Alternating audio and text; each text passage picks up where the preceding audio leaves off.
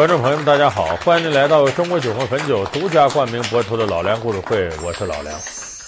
中国有那么句话嘛，叫“三百六十行，行行出状元”，就是每一行里头啊，都有干得高、干得低的。但还有那么一句话，叫“隔行如隔山”，就是我们了解另一个行当啊，往往很难，因为你不是那个行当的人。那么很多朋友呢，了解别的行当，通过什么呢？往往通过一些文学艺术作品。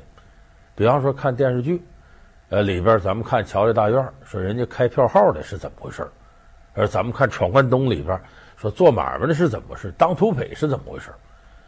那么现实生活当中，即使有这个行当，你了解它都费劲，都要通过一些文学艺术作品。何况还有一些现在已经消失的行当。所以现在往往电影电视剧成了大家了解一些行业的一个非常重要的途径。但是实事求是说，影视剧啊，它是要经过虚构、经过艺术加工的。有时候经过虚构和加工之后呢，这个行当就被扭曲了，就和现实当中的真事儿之间呢发生了很大的差距。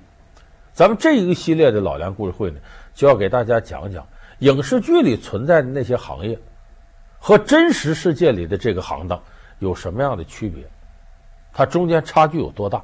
咱们今天呢，给大家讲一个现在已经没有了的行当，什么呢？土匪。学厨师拿高薪，山西新东方烹饪学校邀您精彩继续。烧杀抢掠也有选择，当个土匪也要讲原则吗？为什么不能欺负妇女？为什么不能吃窝边草？为了更好的生存，土匪怎样树立自己的江湖形象？影视剧中的土匪生活为何错误百出？他们在消失之前，生活状态是怎样？老梁故事会为您讲述土匪哪儿去了。这个土匪呀、在这个电视剧里头啊，是经常出现，尤其是以前那些呃年代的题材的电视剧。为什么土匪呢？他容易制造尖锐的矛盾冲突。土匪干嘛？打家劫舍。他自己不劳动，他是靠抢夺别人劳动果实来生存，所以这个就会形成尖锐的利益冲突。所以有些戏里边为了制造这个冲突呢，经常就莫名其妙的整出的观众来说，那会非常熟悉。在咱们很多人脑海里边，说土匪是干嘛呢？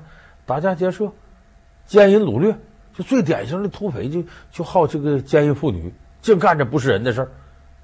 你看，咱们看过有的反映土匪的片子，有个电影，和平导的《双旗镇刀客》，里边就是一帮马匪啊，到一个酒馆里吃喝玩乐。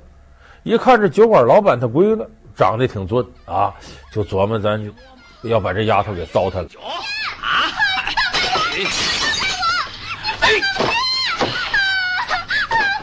来 呀，来呀！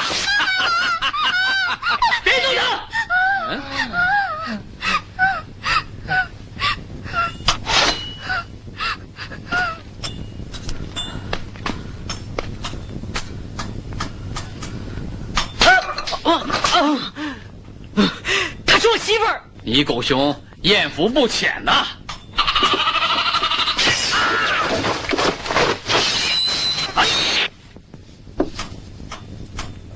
所以这里头那小刀客忍无可忍，啊，一怒之下把这几个马匪给宰了。结果这马匪上面有个大头子，江湖匪号叫一刀仙，是孙海英扮演的，他得替兄弟出头报仇。所以这才引发了大小两个刀客的会战。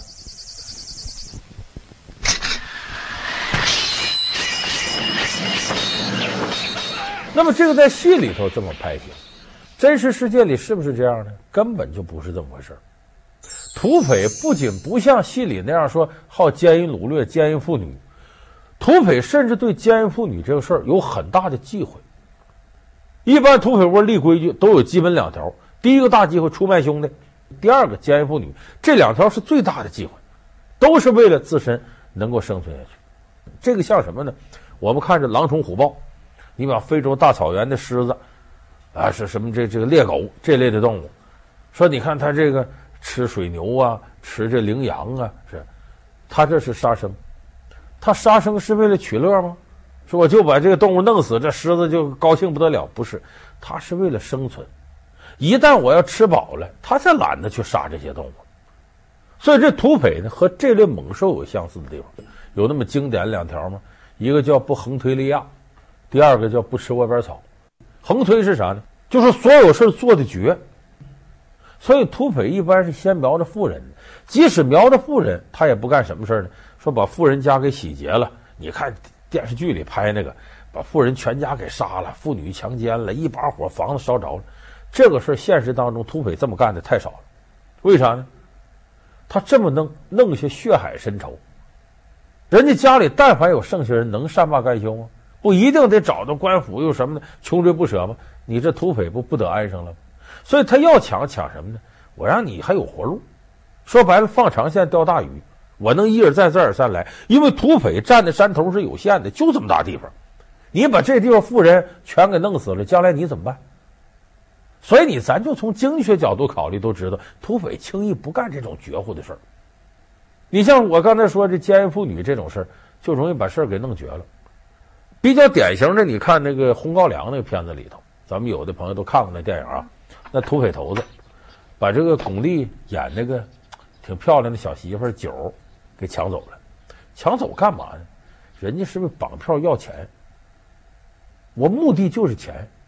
你这酒旁的伙计把钱凑齐了，就把这酒给赎回来。这个过程当中，这酒既漂亮又正当青春年少，人见人爱。可是人家土匪没动他，不是说来了我先强奸完了怎么的，人没有。我目的就是钱，为了钱，这叫肉票，我动都不动。我就是控制你的自由，用你来换钱。那么后来姜文里边他演这伙计还不信这事儿，说是如花似玉的这个。这这小媳妇进土匪手里还能好了吗？他不信，跑到土匪窝里，摁住那土匪头子问：“你有没有动这酒？”！别动，动了我就宰了他！别动，都别动！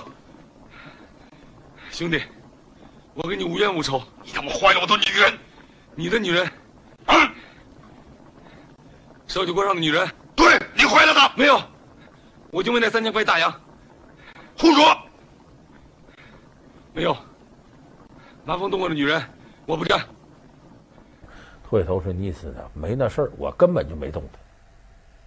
这是真事儿，实实在在的事儿。而且这土匪头子照理说，你来向我挑衅了，还报完整，这我逮着了，我不得把你弄死？土匪也没用。你大老远来干嘛呢？你不是想杀我？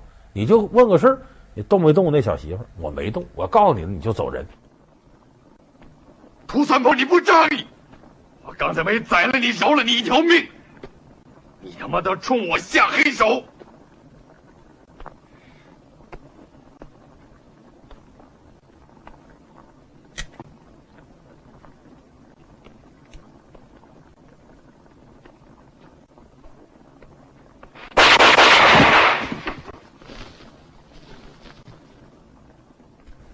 有人说他这冒犯土匪还不宰了呢？土匪一个个凶神恶煞。你杀他干嘛呀？杀他之后你也得不着钱，而且之后你结了个仇人呢。其实土匪抢劫呢，咱这么说，他是算性价比的，就跟我们做生意一样。做生意是什么？我用最小的成本呢，换来最高的收益。土匪也是什么呢？那他抢劫肯定结仇啊，我怎么能用最小的仇恨作为代价来换来更多的收益？所以咱们很多电视剧里把土匪就塑造的凶神恶煞呀，就在我看那都是属于啊编剧导演无能，他不这么干，故事情节就没法推了，水平不够造成。弟兄们，二掌柜抄了关键的后路了，打得好啊！啊，听我狠狠的打！老子，去带着弟兄支援一个二掌柜的，给我打！所以说，土匪头一个不横推利亚，利亚指着奸淫妇女，横推指做事绝乎，不近人情。第二，不吃窝边草。这个不吃窝边草，其实我们个现代人的概念来讲，就相对好理解一点。你想想，这个土匪，你要就把周边的自己山头周边老百姓抢个遍，有事没事就祸害周边老百姓。一个是这些周围老百姓容易拧成一股绳跟你拼命，你不让我活，我也不能让你活呀。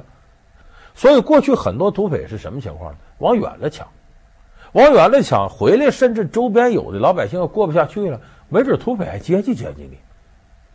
当然他没逼急了，他要是自己真到山穷水尽的时候，那他管不了这个。他但凡他自己能够过，他就得考虑把周边的先稳住了。所以这个不吃窝边草，这是土匪一个大规矩。你咱们看智取威虎山，说这座山雕下来把周边的百姓给祸害了，不现实。脸红什么？说说，精神焕发，就不用慌了。啊！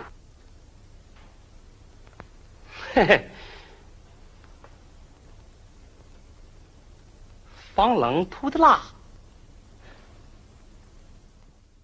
历史上真实的座山雕历史，我们调查过。他为啥穿林海跨雪原？土匪跑挺老远去抢劫去，周边百姓他能不动就不动。这不是土匪有多仁慈、多和气，不是那么回事。他是为了他自己生存。就像以前我给大家说过，说小偷有规矩，不偷救命钱。说人家哆里哆嗦揣几千块钱到医院看病了，救命来了，小偷不偷这钱。哎呦，小偷挺仁义，不是那么回事，不是他仁义。你救命钱被偷走了，你不着急上火？你能善罢甘休吗？你不得赶紧又报官找警察，又穷追不舍？你这贼偷完了，你偷不干净，惹一堆麻烦。所以他宁可偷那个有钱人，呃，被偷俩钱他不在乎。所以这个是他生存的法则，跟他讲仁义道德一毛钱关系都没有。老梁故事会为您讲述土匪哪儿去了。老梁故事会是由中国酒魂汾酒独家冠名播出。所以说到这儿呢，咱们得说这个。土匪他确实有一些生存技巧，比较典型的呢，这土匪头子呀，他不仅不祸害周边的人，他甚至要有意识结交一些有用的人，就离他近的。你比方这土匪这山上靠近这有个镇子，这个镇子上一些有钱的人、有能耐的人，他都要下力气结交。万一有点事儿，我能找着你；万一有点事儿，你可能成为我个保护伞。你咱们看《闯关东》里头就点下来义薄云天的，其实再义薄云天，他也是土匪，他也靠抢钱过日子，也不是什么好人。但这个镇三江呢，有一点，他专门结交呢周围一些有本事的人。你看他跟朱开山一家，哎，就有这种交情，跟朱开山、朱传武这两辈人都有交情。当然，老朱家也不是省油的灯，那原来那朱开山闹过义和团，大片刀一轮也杀了无数人的，要没有这。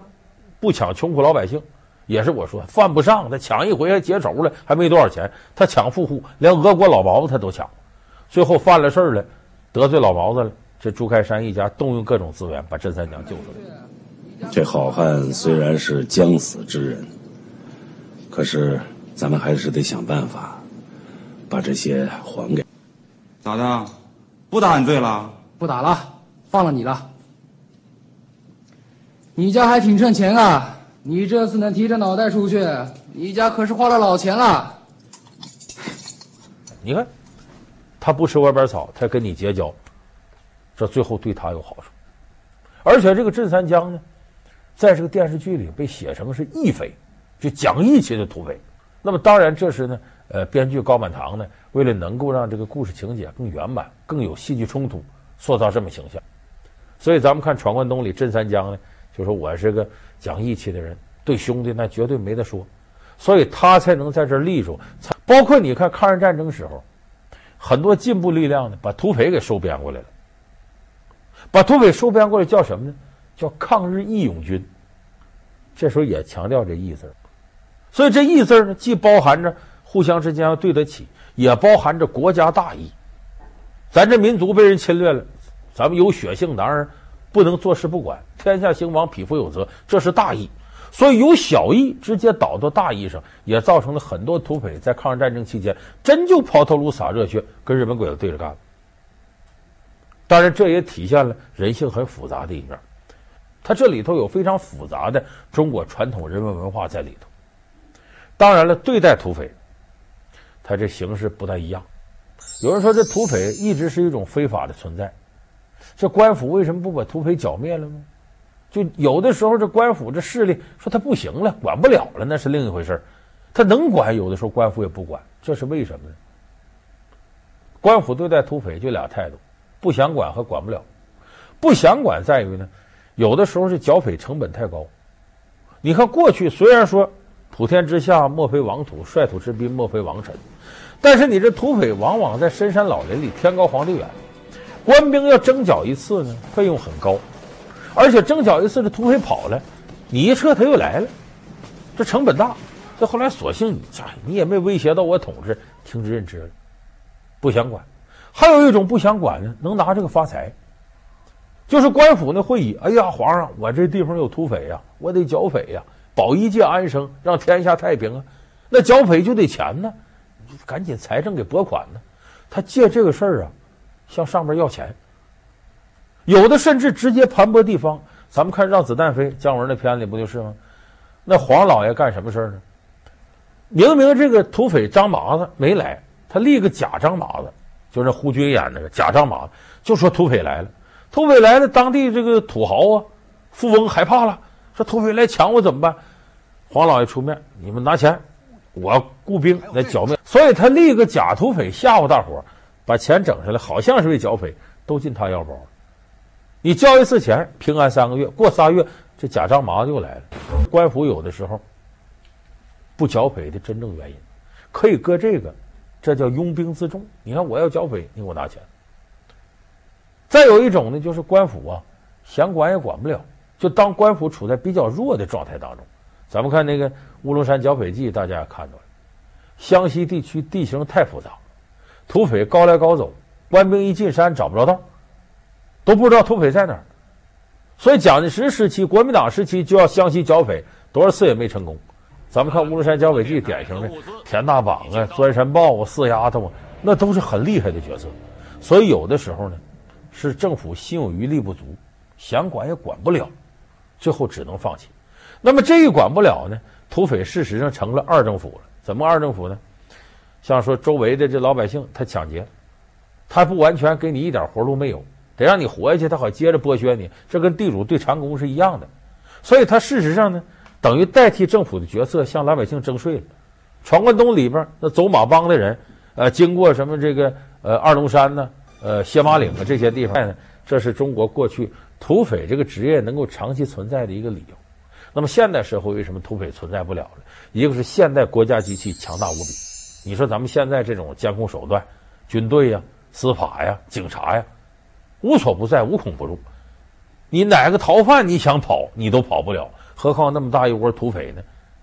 咱们这堂堂的太平世界，中国的这个政府的强有力的统治武器，是不可能允许光天化日之下还有土匪独立于政府之外存在的。你像国外有的地方乱的不行了，索马里海盗啊哪儿什么的，那政府力量不行，那管不了。咱们政府力量很强大，就不可能有土匪存在。所以咱们现在正因为土匪这职业没了，影视剧里才胡编乱造，什么样的土匪都能出来。魔鬼教育，严师一定出高徒吗？